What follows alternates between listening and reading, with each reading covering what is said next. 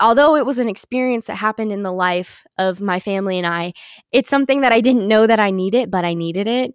And it was like, you still see me. You are my sanctuary. You are a safe place for me to run to no matter what the case.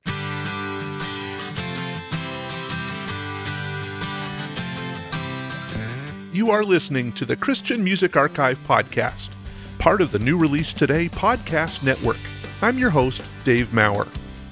Each week, I share stories about Christ, community, and music, chatting with musical guests who you will find listed on the pages of the Christian Music Archive.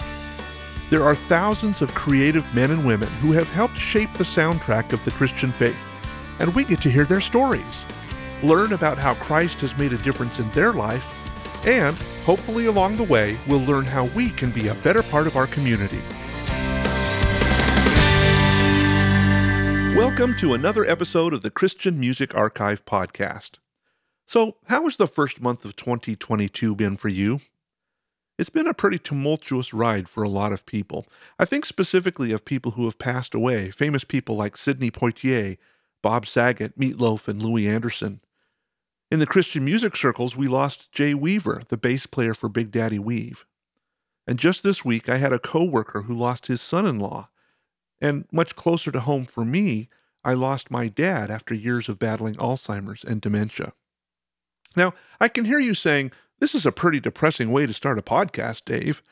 And I guess I can see that, but as a follower of Jesus Christ, death takes on a whole new meaning because the end of life on earth for the believer is actually more of a graduation to bigger and better things. Closing your eyes in death here on earth is the beginning of new life in eternity with God. And to me, that is something worth celebrating. Now, don't get me wrong, I'm not minimizing the loss and sadness that we experience here on earth. When people pass, there's a hole left in our lives, and it is good and healthy to mourn that loss. But at the same time, our loved ones who have a relationship with Jesus are made healthier and happier than they have ever been. So, why am I opening today's podcast with these kinds of thoughts? Well, my guest today shares some stories about loss and difficulty that she has been through. While she was in the midst of those losses, life seemed pretty hopeless. But Abby shares how she recognized that even during our worst moments, God is still providing.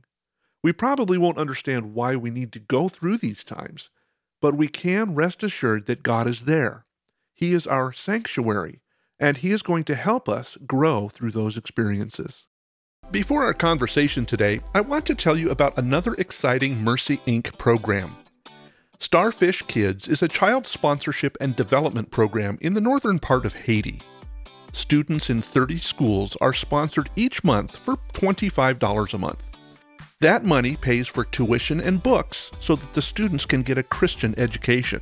And in addition to school, students are also attending church, and a lot of times the entire family will attend too.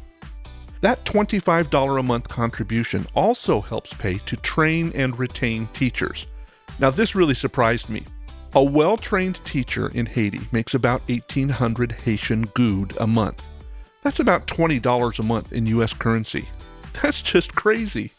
Starfish Kids would love to support and train more kids and add additional schools to the ones they're already working with.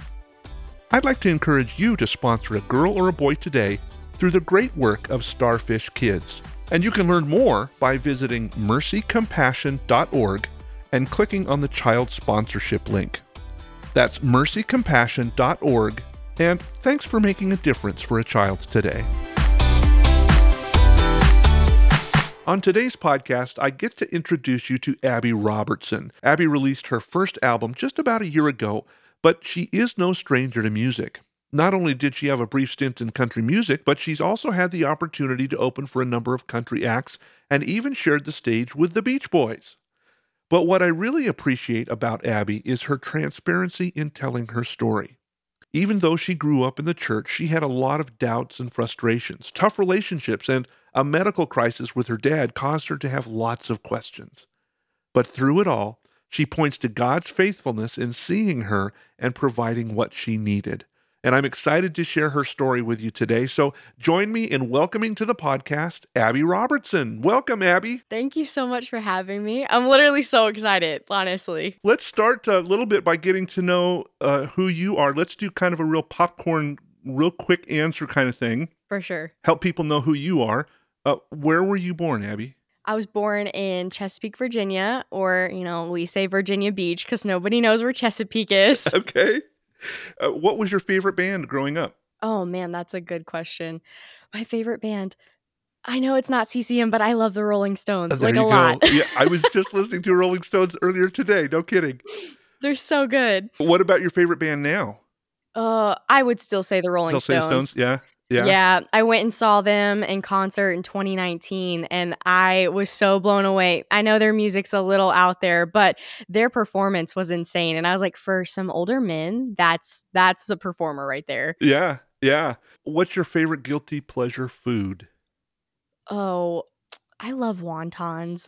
Ooh, I've not had that answer before. so- so- really? Yeah. I know. I feel like people say like, "Oh, pizza or chips or something like that," but Costco has this massive bag of wontons, and I could literally eat every single one of them. All in one setting? oh yeah, and then be very like regretful afterwards. I hear that. I hear that. Um, do you, do you have any pets?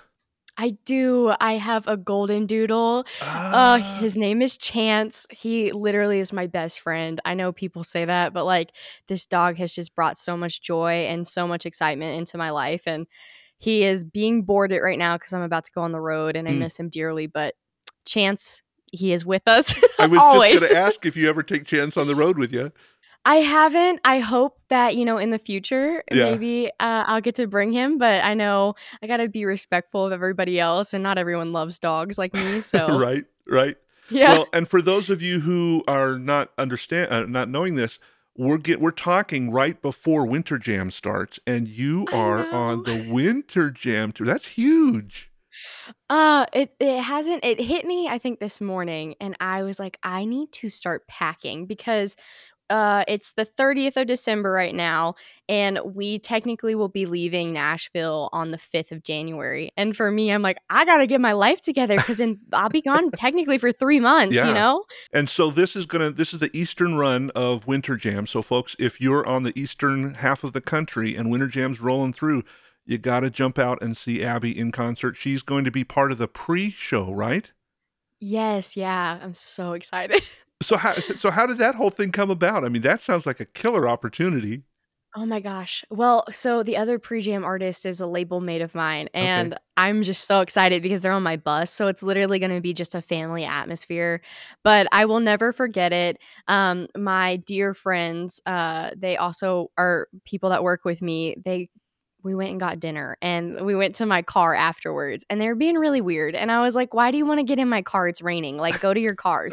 They're like, "No, like we have to talk to you." And I was like, "Okay." Like I'm really nervous now and um, my manager was sitting in the front seat and then my two other friends were in the back and they kind of just looked at me and they're like we have something to tell you and i was like what is this like what's going on and they're like you're gonna be on winter jam and i was like what? And it kind of just like things don't hit me until after the fact so i was like oh that's cool. Oh, really? and they were like yeah. They just looked at me and they're like that's not the reaction we were looking for. And then i think maybe three days later i was like guys we're going on winter jam it had to set in for a little bit but uh yeah it, it was uh, it's so surreal. I grew up going to winter jam and i remember sitting up at the like the nosebleed Mhm. section and i would go with my youth group and i verbatim literally remember telling this girl i was like that's gonna be me someday wow. and yeah and i am covered in goosebumps right now saying that um and i just think it's really cool how god orchestrates things and works things out because i mean i was probably 16 15 14 something like Okay. that i'm 22 now and it's just so weird to see like god working Yeah. all the time Yeah. even when it doesn't make sense he's working i know waymaker is like a popular song but like that's such a true thing like even when i don't see it you're working even when i don't feel it you're working and for a little kid to be saying that I, like Yeah. what that is like my pinch me moment you know Oh, yeah, yeah. Well, I was to say, you know, looking back on my life, I can see how this experience formed the second experience, formed the third experience to get me to where I am today. So let's Yeah. let's rewind the tape and let's go Yes. back to Virginia Beach. And you're a, Yeah. you're a kid in Virginia Beach. Let's talk about your growing up years. Was music part of your life from the very very beginning? Oh man. So my life story is just kind of all over the place, but um I knew I always wanted to do music. Okay. Um I feel like that's a very standard answer. Everyone's like, "Oh, I grew up in church and singing," and that is true. Um but I gravitated towards music cuz I'm dyslexic. Hmm. And I had a really hard time reading and my mom, I love her to death. She wanted to protect me from getting bullied and she started pulling me in and out of schools when people would find out that I was, you know, special. Yeah. And she finally found a school and they taught everything through music. Really? And so I yeah, so strange. I mean like I don't know how the woman found it, but she did it. Um and I honestly I'm a little faker because I don't know what I'm reading, but I learned how to sing everything Mm. and I would just like take a picture of the word even though it was kind of scattered, but if I knew how to sing it, I knew how to read it. And then it became street smart. So like I wouldn't know what a word was, but I would understand enough to be like I think common sense, I think this word fits there. And then no one actually knew that I had a reading disability. Um and again, that's a God thing. I don't know how he shielded me from all of that, but that ended up happening. And, um, you know, I remember singing at my kindergarten graduation and I loved it. And I think it might have been my first grade, um, first grade year. We made a What I Want to Be When I Grow Older book thing. Mhm. And I look back at it now. I put a single out um, February 12th, and we, my mom had like a release party for me and some friends to come over, and she brought this book with her from Virginia. And she was like, I just want to show you this. I don't know if you remember it. And so she flips in this first grade book, and it gets to me, and I'm on stage, and I have red hair, and then there's a girl next to me with pink hair, and there's some guy playing drums next to me. And in this book, it said, When I get older, I want to make music and sing songs about God. Wow. I I was like six, As a like kindergartner. Yeah. Yeah, it uh, maybe younger, 5 Mhm. I don't know. And it just is one of those moments again. Like I have always felt like the Lord was calling me to this, and even when I didn't understand why, I just was like, you know what? I feel like this is where God wants me to go, Yeah. and I'm going to trust that He's going to make the way for Yeah. it. And um, yeah, so all of that to say, love music. That's a little bit of the background. Of, Well, I'm always stunned about how amazing music is because you know you hear people like Mel Tillis or um, uh, uh, there's other people who have terrible stutter and yet they sing beautifully. Or here in your situation, it helped you with your communication and reading and all that stuff. Music reaches a place that other things just can't reach, yeah, and it's cool to see how It's- God used that for you. It's so cool, honestly. And I mean too, um, I used to do missions work and music is like the universal thing that brings people together. Yes. And although I remember I was in the Dominican Republic and I did learn how he loves in Spanish, but I was singing it in English to start. And I remember these people, they did not speak English, but they were singing those words. And I was like, Mm. it's just so crazy because like they don't they know what i'm saying Mhm. and we're singing songs to god and it's just like i don't know it's so strange to me how it ties everybody together and how Yeah. music is a healing thing and how i just feel like music is so much more than what we think it is Absolutely. Yeah. And and people Yeah. talk about um, you know, why should the devil have all the good music? That song that Larry Norman did. Well, God Yeah. created music in the beginning and it was correct you know, torn apart and used for other things by the devil, but yeah, music is part of God's language to us and I think he Yeah. sings to us a lot more than we may think. yeah i agree with that So that was your uh, were you did you pick up an instrument? Were you playing guitar or piano or were you just singing your heart out? Yeah, so I was singing my heart out, and then finally, you know, recorder in elementary school. I remember those don't days. consider Yep. that an instrument. why not? You gotta know the notes. I, I think it's because it's like a forced thing, like you Mm. have to learn it. Um, but you know, we'll give credit where credit's due. It's still an instrument. Um, I think I was 12, and I will never forget it. Uh, My grandpa for Christmas brought over a red guitar Mm. and he handed it to me and he's like merry christmas and i was like i don't know how to play this thing Yeah. like what do you expect me to do with it Yeah. i was 12 years old and he was like we'll figure it out and um, I got lessons. I started taking guitar lessons, and I wanted to be a one more than a one trick pony kind of Mm, mhm, thing. yeah. And so I was like, I'm gonna pick up piano, and that lasted all of like five days maybe. and I feel so bad for the piano instructor. I'm sure she wanted to hit me. Like I it just wouldn't pay attention.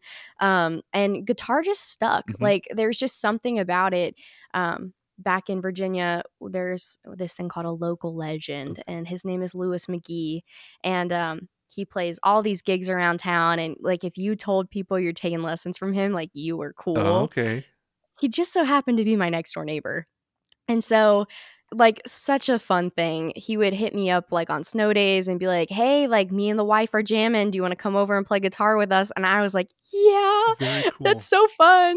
And uh, he taught me how to play. So I owe all of that to him because the man can, he can shred. yeah. He can really shred. Oh, yeah. very cool. How how God Yeah. placed again another God placement next to this guy Yeah. was amazing that had time Yeah. to teach. Yeah. It was so crazy. I mean, after school, I would just pick up my guitar and I would be like, okay, 4.30, I'll be over there. And I would just walk down to his house. And my mom would text me and be like, dinner's ready. Where are you? And I'm like, oh, sorry, we're jamming. That's fun. yeah. Well, you talked a little bit earlier about you know going to church and being Yeah. part of your youth group and going to winter jam as a as a teen. Um, let's talk about your spiritual story because I, I Yeah. really enjoy hearing people share their testimony because they're all unique and individual, but it shows how God loves us so deeply that He reaches us individually.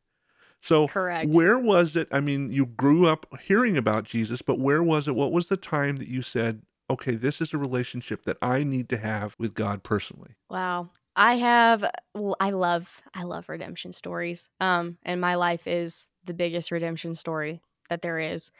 I grew up going to church.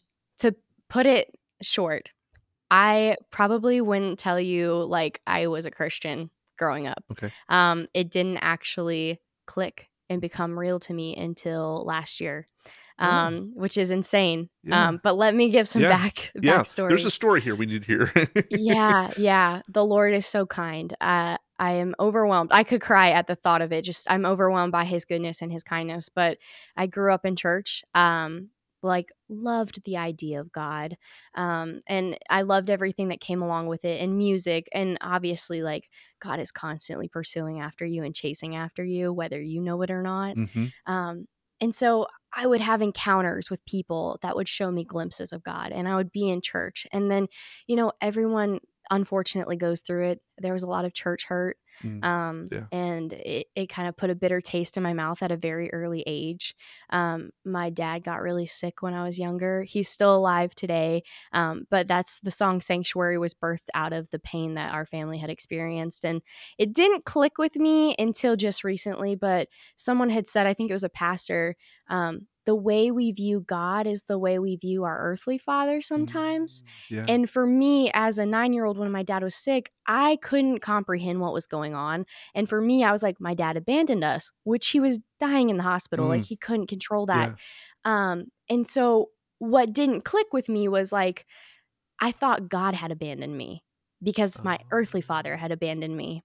And, you know, I was so wrong. Yeah. But, anyways, fast forward, my dad got healed and uh, again, in and out of churches, like doing the Lord's work, you know, but I was so lukewarm that Mm. I.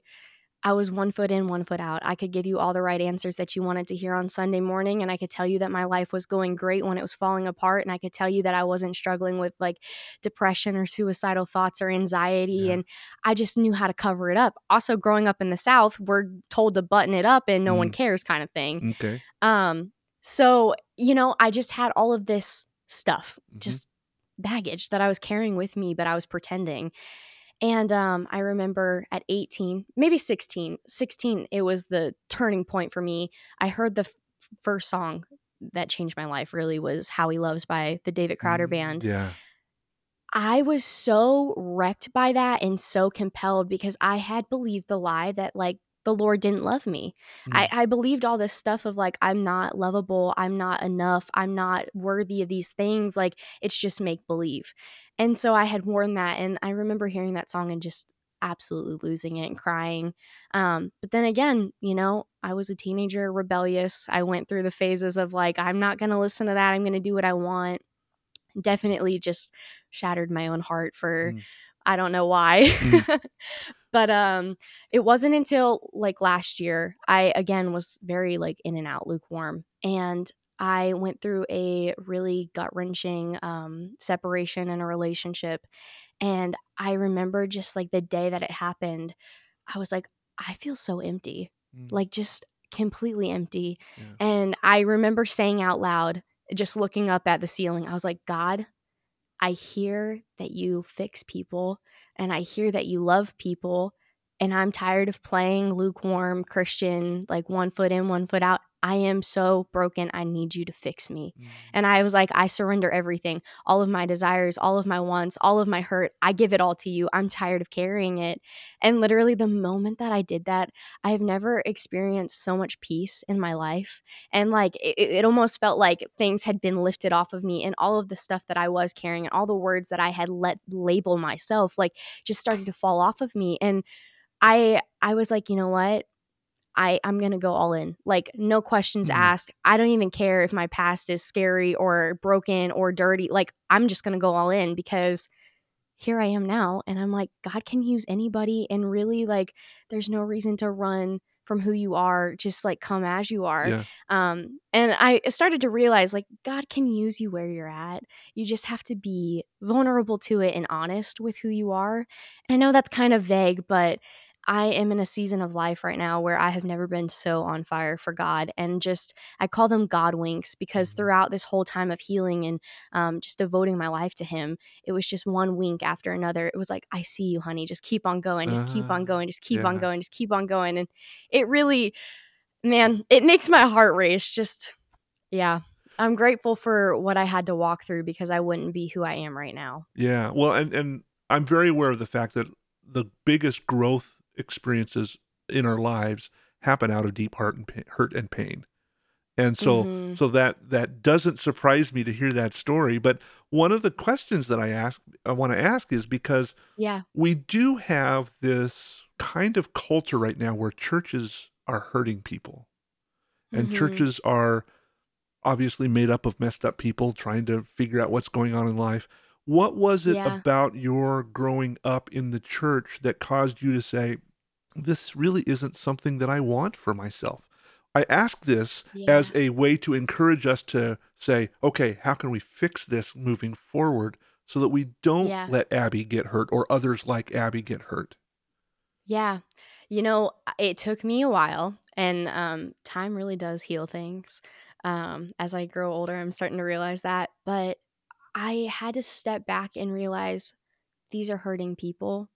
And although these words hurt and, you know, the things they're doing hurt, um, at the end of the day, they're hurting too. Mhm. And I had to constantly remind myself, you need to fix your eyes on Jesus because men will always let you down. Mhm. I, me too. I will constantly let people down. Like anybody that I know will let you down. You just have to fix your eyes on the Lord. And really, like once I started doing that, I was like, you know what?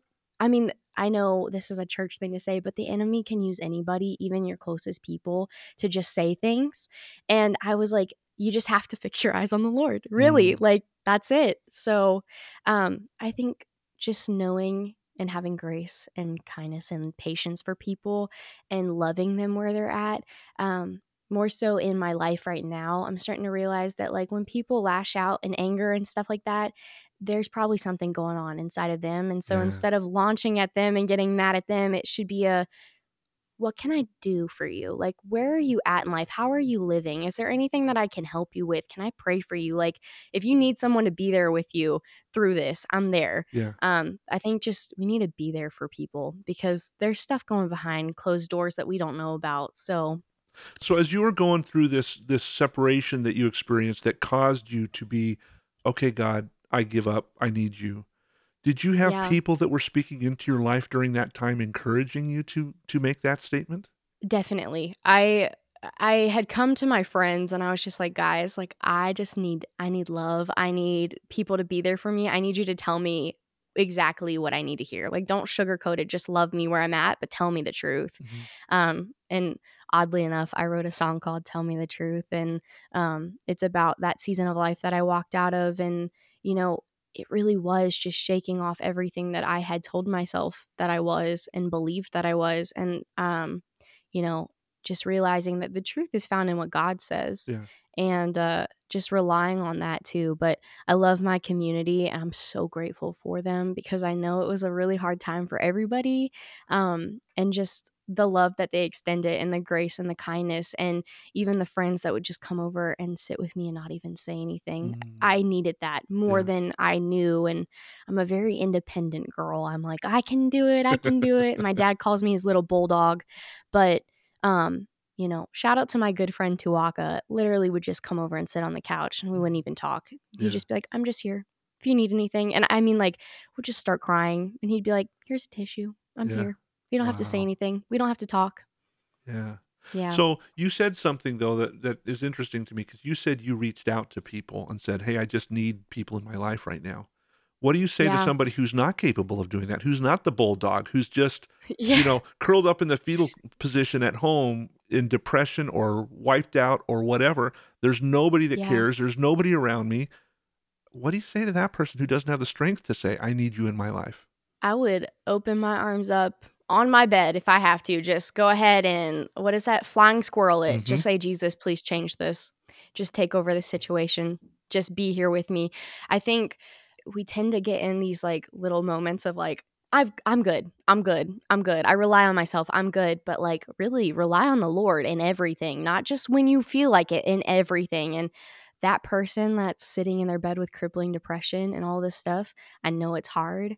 I have been there. It's terrifying and there feels like there's no light at the end of the tunnel, but open your hands and don't be so like don't hold them so tightly. Just mm-hmm. open your hands and say, Jesus, take this. Yeah. Whether that be depression, anger, anxiety, suicidal thoughts, just sadness, whatever the case may be, just God can change anything. Yeah. And even if he's not there physically, he is there with you. And I know he'll meet you exactly where you're at. Well, let's talk a little bit about music because we just jumped right into the deep stuff, and that often happens lo- on I these just love it. podcasts. so you have had some experience outside of CCM Correct. Yeah. before you got to CCM. You had this vision back as a kindergartner. I'm going to be on this or uh, be singing and stuff. You had the vision as a teenager. I'm going to be on a Winter Jam stage, but you had some other journey in between there, uh, music stuff. So talk a little bit about the music journey that got you out from just using music as a reading tool. Yeah, I had some amazing opportunities and it started with this guy named Alec Edmond and I met him by the grace of God. Literally, I don't know how I met him. I think we did like a cancer benefit thing together. We were singing. We were the two kids that they were like, "Hey, you kids sing, like go do a YouTube video." And if you look it up, you can find it. Okay. We're literally in like a little children's room and like a green wall sitting on the back of a couch playing guitar. It's very awkward. The video is very awkward. Um, but it sounds good and he's a phenomenal guitar player and singer. But uh, you know, we did that video and his dad so just so happened to have um some connections to country music. And Alec wanted to do country music, and I was just a feather in a whirlwind. Like, I didn't know. I just wanted to do music. Yeah. But going back to first grade, obviously the Lord had planted it in my heart that I wanted to be in Christian music, Mhm. but as a teenager, I just wanted to do music. Oh, sure.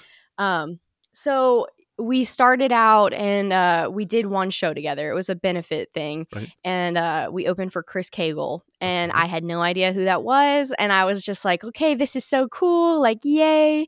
Um, and I remember in the middle of that show, my pack, like the guitar pack, the battery in it died, Huh. and you could not hear a single thing through my guitar. Oh, Literally, it was just me speaking. Yeah. Um, and for whatever reason, I had seen a shirt earlier that week that said something like, haha, awkward turtle. And it was a turtle flipped over on its back. So then I made the comment of, like, haha, this is awkward, like a turtle on its back. I just, I don't understand myself sometimes. My dad was like, it was so funny. I was like, that's so awkward. Yeah. like, why would I say that? um, but we opened for him, and then it was just like, hey, kid, you want to do this one? And I was like, sure. And so we opened for Gary Allan, and then we opened for um, Kip Moore. And the one that stood out to me the most, and and again, looking back at it now at 14, doing this and being 22 and realizing the weight of what I did, Mhm. um, they let us open for the Beach Boys. Ah, Like, Wow. what? Yeah. And again, I, as a little kid, didn't realize how cool that was. Yeah. Um, but that also, I'm gonna share this, just was such a pivotal moment in it was a God wink. Okay. This yeah. is a God wink. Yeah. Um, I remember meeting Mike and Bruce. They hung out with us. Literally, they were like, "Hey, kids, like, why don't you?" My parents were there also, but they were like, "Why don't you come on our bus and we just want to talk life to you?" Mm. And we're like, "Okay." And um, you know, he they sat down with us and they were like, you know, get a college education, um, don't get tattoos. I didn't listen to either of those. um, stay in school. I did finish high school. um, you know, and they just were like, you know, if this is something you want to do, like pursue after it and just know that like it will happen if you put in the work. And they just spoke all these cool things over us. And um, Bruce Johnston went out to the crowd and went to his own merch table and bought me and Alec t-shirts and CDs and signed them and gave them to us and then stood on the side of the stage and watched our whole entire set. Wow. And then we got off the stage and he was like, Yo, kids, that was really good. Obviously, he's older. He probably didn't say yo, but he was like, Hey, kids, like, that was really good. And, you know, he gave us pointers and what he would change. And we were so young, but I mean, it was so cool. And then he brought us back up on stage to sing with him. wow. Like, I, just looking back at it, I'm like, whoa. There's not very many people that could say the Beach Boys helped mentor my career. Yeah, yeah. Well, I got I guess I got that one. Call the world record book or something cuz I I mean like my mom, she's so funny. This is just how little Abby used to think. Um apparently before they were talking to us, um we were taking pictures backstage with some people and I don't know what came over me, but I looked at one of the Beach Boys. I said, do you want to take your picture with us? And you could see my mom's face just flush. She was like, No, no, no, you want your photo with them. They do not want their photo with you. And I was like, I don't know who this is. oh man. Um, but yeah, so we got to do that. That was a really impactful time in my life. Yeah. And um, you know, then something happened with that and music kind of stopped. And as a little kid, some advice I got was never let your highs get too high and your lows get too low. Just Mm. always ride a steady wave because then you won't be overly excited and then disappointed if something happens. And you won't be super disappointed if you get a no first and then you get a yes. Yeah. So you're not messing with your emotions, kind of thing. And some people will debate that, but I think that has just been such a steady for me. Just like always ride this because you never know when something could happen. Mhm. Just ride it at like, Jesus, if this is where you want me, I'll go there. If not, I trust you. Yeah. So I've been living that out, but I remember as a little kid, I did not take it well, and those things started to fall through. I had a country music deal here in Nashville, um, and it they closed the company, and I Mm. just was like, I'm done. I, Mm. My hands are done. I'm done with music, and I was Yeah. so jaded by it. And it wasn't until I was 16 when um, I heard How He Loves. I actually got asked to do an altar call song for um, a guy named Alan Green, and he used to own Lifelight Festival in South Dakota. Okay. And he just picked me out and was like, Hey, kid, would you like to come to South Dakota? And he knew I sang. He was like, Do you want to come do my altar call song? And I was like, Sure. And it was that night. I mean, like so many, so many people. Yeah. I, I, I, I don't even know, probably over 30,000 people, like tons of people in this field in South Dakota. And I, I played the song. And again, I was so lukewarm, but I was like, I'm going to do it. And I did it. And I got off stage and I looked at my mom and I was like, I didn't realize there were that many Christians left in the world. Wow. And we're only in South Dakota, you know? Like, yeah. could you imagine what God sees when he looks down at the earth? Um, but it was in that moment of me singing those words to other people that it was coming over me. And I was like, I am starting to believe this stuff. Mm. And I think in that time, it was the active pursual of God after me. And it, it wasn't until then. And so um, that led to opportunities of going overseas and leading worship. So I got to go to Africa and I got to go to um, Israel With this same and I sang in Bethlehem. Yeah. Yeah, with Yeah. the same guy. Um, and I met so many cool people. Like the Luis Palau Ministries was there, and the Mhm. Reid Saunders Association was there, and all of these men just were speaking so much life into me. Yeah. And again, I wasn't living right, but I needed to hear those things, and it was just so cool to see how God again Yeah. aligns things. Um, so we're going all over the country basically just singing in Malta and um, I already said Africa, but like Haiti and the DR and Costa Rica. And I'm like living the dream, you know? I'm like, oh, this is fun. I'm in high school still. I'm traveling. It looks cool on Instagram. But it was the things that God was weaving together that was like, this is going to have an impact. You just don't know it yet. This is going to change your Mm, life. You just don't know it yet. This conversation is going to switch your perspective. You just don't know it yet. Yeah. And um, so that kind of started, and I moved to Tennessee um, in 2019. And um, literally, my manager now, who also is the label head, Mhm. um, we sat in the conference room of my old apartment and we just started dreaming. And I was like, you know, I feel like I'm supposed to be in Christian music, but I was also pretty angsty still. And I was Mhm. on my own finally. And I was like, but I want to do pop music. Uh, And he was like, why don't you do pop music, but make it about Jesus? And I was so just broken on the inside. I was like, Mhm. no, I don't want to do that. uh, And he's like, Abby, I think you should reconsider. And I was like, I don't need anybody tell me what to do. like, just yeah. just so sassy about it.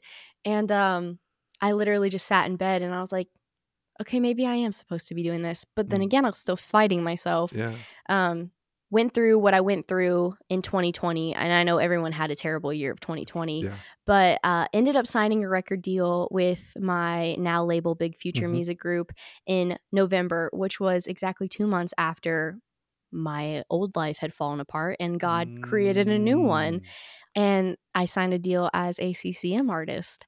And I had actually some depth behind me now. Yeah. And I had things that I needed to say. And I had just a burning passion for the Lord inside of me. And I was like, I got to do this. I have to be in CCM music. I have to make music about the Lord. He's got a story inside of me, and I have to have someone hear it. And Yeah. my brother and I joke all the time. He called me this morning and he was like, I'm so excited for you to go on the road. And I was like, Me too. And he's like, What are you looking forward to? And I was like, To go fishing. And he was like, Fishing for men. And I was like, Fishing for men. um, but it's just really cool. Like I had all of that fun, cool success, and um, just life lessons throughout the years, and I'm grateful for all of it because it's made me who I am and given me a better understanding of the music industry. But I'm so excited for this coming year and just how God took 2021 and was like, "Nope, this is exactly where you had to be." yeah. And you know, it took some time, but you're here now, and so here I am now in Christian music, and I'm putting out songs that I have so much meaning behind and. I literally tell my team all, all the time, I'm like, I just want it to mean something. Mhm. And I really stand by it. Like, I don't want to put music out if I don't have a story with it. Like, I want to be able to tell you why I wrote that song. Yeah. Um, and so far, I've had the opportunity That's to so be able cool. to share my testimony and all of it. Yeah, it's so cool. It's literally my life is just like, wait, what? Yeah. and then it's like, how do you see all these things happen and then say God's not real? Like, it's so evident in my life that the Lord is so real. So I'm look, I'm just I'm letting God use me. I still don't know what I'm doing. I'm confused when people are like, "We want to talk to you, we want to interview you, we want to work with you." And I'm like, "I don't know why, but okay, Yeah. God, if that's where you want me to go, let's go." Yeah.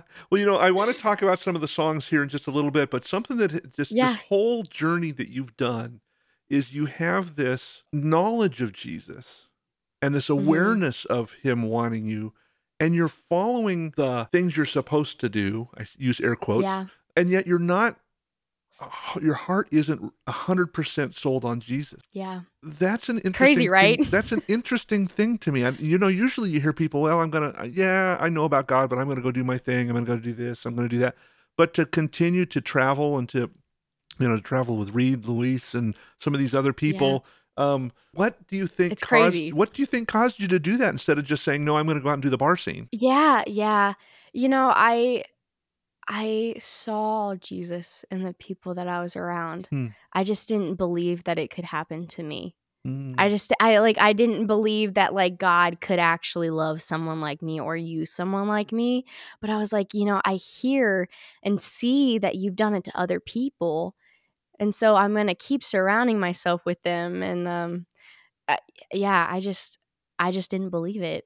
so you were hungry and you were searching, but you just couldn't, you couldn't latch onto it as for your own. Yeah, and I think too, this is gonna sound so strange, but you might understand it. It's kind of like I was starving and I was like feeding myself. But then the moment that I would detach from those people, I would just start starving again Mm. because I wasn't actively like trying to feed myself. Um, and so I kind of was like eating the scraps of like what people would give me. Like I was so hungry for it that they would throw a little bone my way and I would devour it. And then it would be like, oh, now it's gone. I guess I should go somewhere else and find more. But I wasn't sold on it, which is so sad. But like, you know, look at me now. Like God God can do anything. And I just think it's cool. I know people are always so concerned about time and oh, well, there's not enough time and we got to do this now. And what if you blah, blah, blah. And it's like, God is so patient. Mm-hmm. Like it took a Mhm. while for me to come back around to him. But he's like, you know what? I love you. Go figure it out. And then when you don't figure it out, I'll be right here. And it, it's just the kindness of the Lord. That's honestly it. I love that statement. I want to let it sink in. I'm here. I'm waiting for you. And when you're ready to come around, I'm here. Yeah. I love that. It's so true. Yeah. It's so true. Literally, there's nothing that I could have done to make him love me any less. yes. It's just the the lies of the world that we buy into and tell ourselves. And like, Yeah. I look at it now and I'm like, the Lord is so excited when people come back to Him. Like, it's not, and it's not a shame thing. He's not shaming you. Like, yeah. At all. It talks about in the Bible all the time. Like he doesn't shame people. He went and sat with them. He shared a meal with them. Something I learned this year was you became friends or family with that person when you shared a meal with them. Mm, yeah. And to think that God was sharing meals with like um, sinners and prostitutes and beggars and you know people that killed people and stone like it's just the Lord was like, no, this is these are my people too. Yeah. Like I love them where they're at, and we're gonna share a meal, and that just changed my whole look on everything. Yeah. Well, let's talk a little bit about the, the music. As I was researching and getting ready for this, I read a the story, Yeah. and you've briefly alluded to this earlier the story behind the song Sanctuary. And I thought that was such yes. a powerful story. I'd love for you to share that with our listeners. Uh, this this song came out of a of that situation where your dad was very sick and you thought he'd Mhm. abandoned you. Talk a little bit about Yeah. that time and how that spread this song. Man, this song was a song that took six and a half years to write. Mm. I, like, let's start with the story, and we'll Yeah. get into the song Okay, because yeah. again, the Lord's timing is really amazing. Yeah. Um, I remember exactly where I was when we got the phone call. For a backstory, like you said, my dad was really sick. Um, and this is what started it. We got a phone call, and it was my mom and me and her best friend. We were in a storage unit, and um, my dad and her husband and the boys, so like my brother and his her kids, Mhm. they were out playing um, baseball. My mom answered the phone, and then two seconds later was on the ground crying Mhm. And we were all just like the moms were taking care of it but i was just like what is happening? Yeah. and it was like we have to go. We need to get in the car now. We have to drive. And i was so confused. And i ended up staying with her friend and um, i'll never forget it. It was so much fun. I got like go snacks and go-gurts and you know i had no clue what was happening. I Yeah. just knew something was off but they were taking care of it. Um, what had happened was my dad fell over on the baseball field um, not unconscious just screaming in pain and his stomach started to rise Mm. um, and i remember them saying it looked like he was like six months pregnant and it was just rising and they rushed him to the hospital and basically like they said we have no idea what's going on he's we, he, we don't know what to do um, and so they came back to our hometown and they put him in the hospital and like started to treat him and stuff like that and they found out that he had his large intestine and small intestine ruptured. He had diverticulitis. He had his appendix rupture. Oof. they thought he had lung cancer and it was some other stuff in the middle of all of this and so i mean in and out of doctors. They got his appendix fixed. They got his uh, large and small intestine fixed. The only thing they couldn't figure out how to fix was the diverticulitis. And so it was something inside of him that just kept on popping Mhm. and like filling his body with like all these toxins Yeah. and basically killing him. I just like i don't i didn't know what to think. Yeah. i was living with my grandparents when my mom was busy at the hospital staying by my dad i saw my brother but like it was very odd like we wouldn't talk about it um, everyone tried their best to just pretend that nothing was happening and in my mind, this goes back to the whole I thought God had abandoned me because my dad, I, I was like, I just saw my dad and he was fine. And now he's not in the picture anymore and there's chaos around us. Yeah. So he abandoned us, which was not the case. Um, but uh, yeah, so he got really sick and all of this is happening. And in the middle of that, they cleared him. They kept sending him home. They're like, he's Mm. just going to die, like, prepare for a funeral. Um, in the middle of all of that, we had a family function that we had to go to. And my mom was like, Is he okay to drive? And she was like, The doctors were like, Yeah, I think so. And so Mm. she said, We're just going to go then. We're going to pretend that everything's fine. We're going to get in the car. We're going to drive to this family function. And so Virginia to South Carolina is a hike. I think it was like over eight hours. And it was the most miserable drive Mm. ever. Like, I've never been on a road trip where I was like, God, come back. like, we can go now Yeah. um we ended up pulling up to this hotel and beautiful right like the most beautiful hotel on the beach and when most people would be having the time of their lives with their family at this beautiful hotel i just remember like our lives were just falling apart. Yeah. my dad was dying in front of my eyes like it was anything but beautiful. Um and we got up to the room and i remember my dad like exiting basically going to the bathroom and my mom was crying and my brother was frantic in the corner just acting really quiet and distant and i'm just sitting there like what is going on? Like where where are you god? What Yeah. the heck is happening? Um and my mom she sat down on the bed like next to me and reached in the bedside table and pulled out that bible and i don't know if they still have them anymore but she was saying i want a glimmer of hope. I just want i want to know that god is here in this moment. And so she started to flip in the bible in psalms and um, she threw her hand down on psalms 150 and this is broken i'm paraphrasing it but basically in it it says lift your hands and praise him in the sanctuary and my mom very aggressively was like, "Lift our hands now. We're we have to lift our hands. Like we have to Mm. praise God." Yeah. And I was defiant. My brother did it. My mom was doing it, and I was like, "No."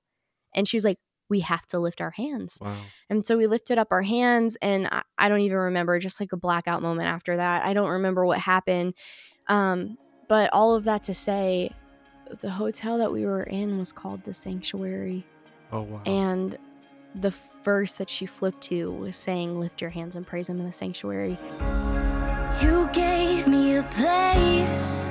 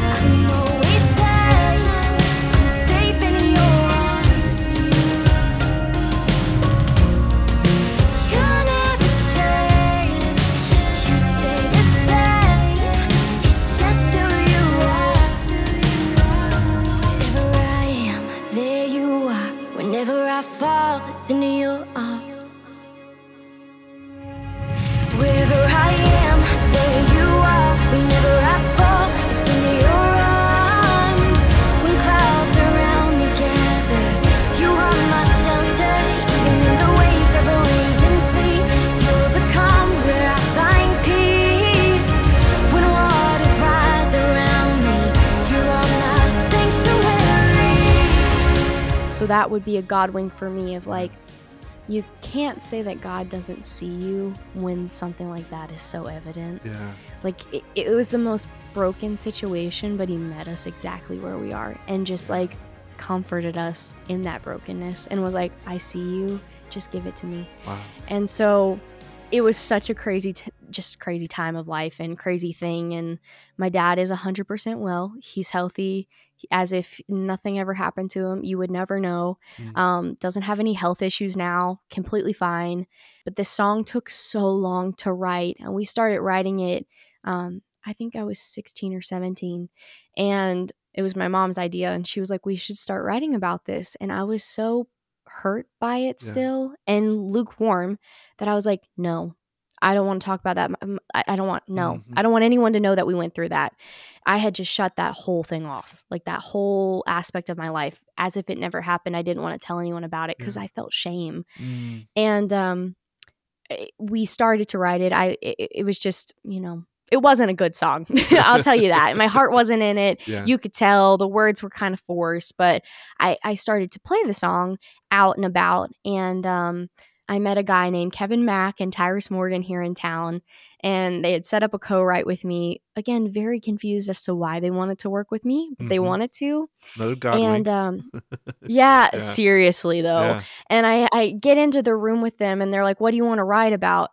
I have this song. I don't know why I'm showing it to you, but I think there's something to it. Would you guys mind listening to it? And so I start to play the song for them. And Tyrus just looks at me and goes, Play that chorus again. And I start playing the chorus. And he's like, Yeah, play it one more time. And I was like, Okay. And then Kevin and Tyrus kind of just looked at each other and gave each other like this little like side smile, like a Mhm. nod thing. And they looked back at me and they're like, Would you be okay to rewrite this?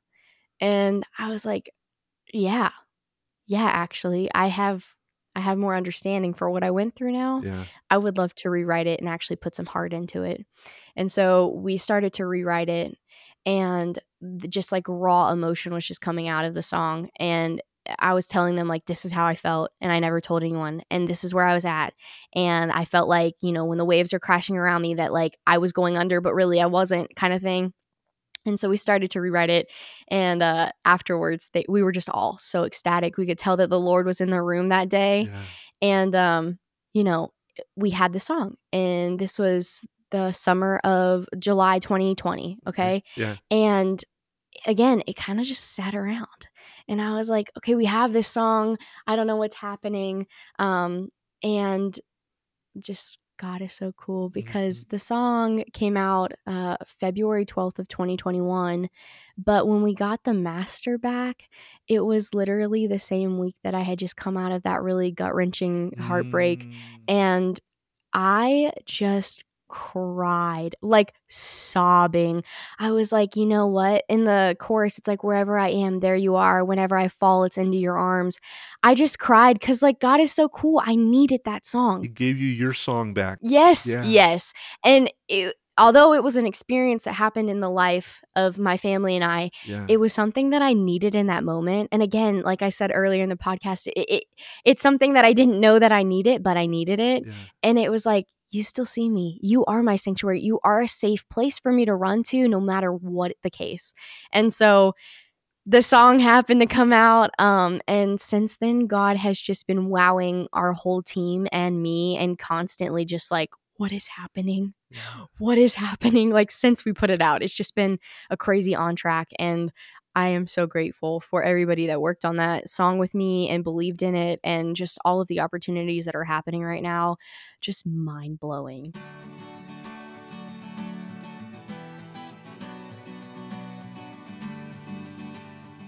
Every Saturday, we send out a prayer letter to a number of people who are praying for people in the music industry.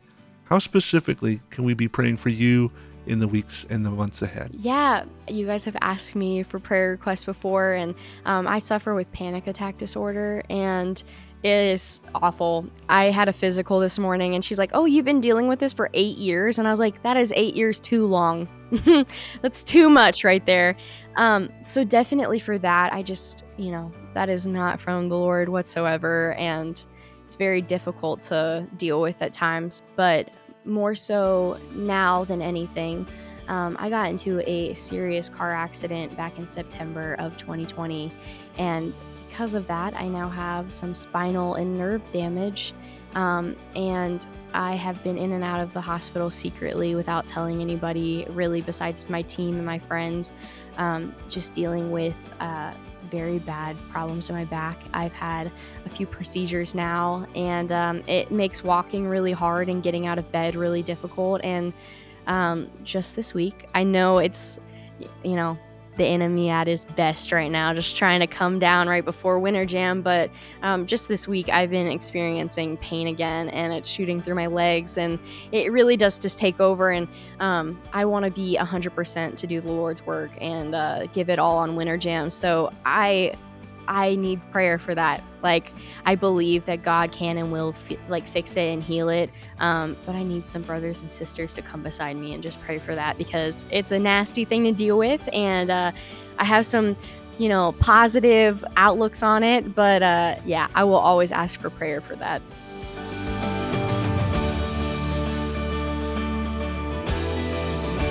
What kind of tough experiences are you going through? What things have you questioning and doubting today? Do you feel like you're at the end of your rope and there just isn't much left to hang on to?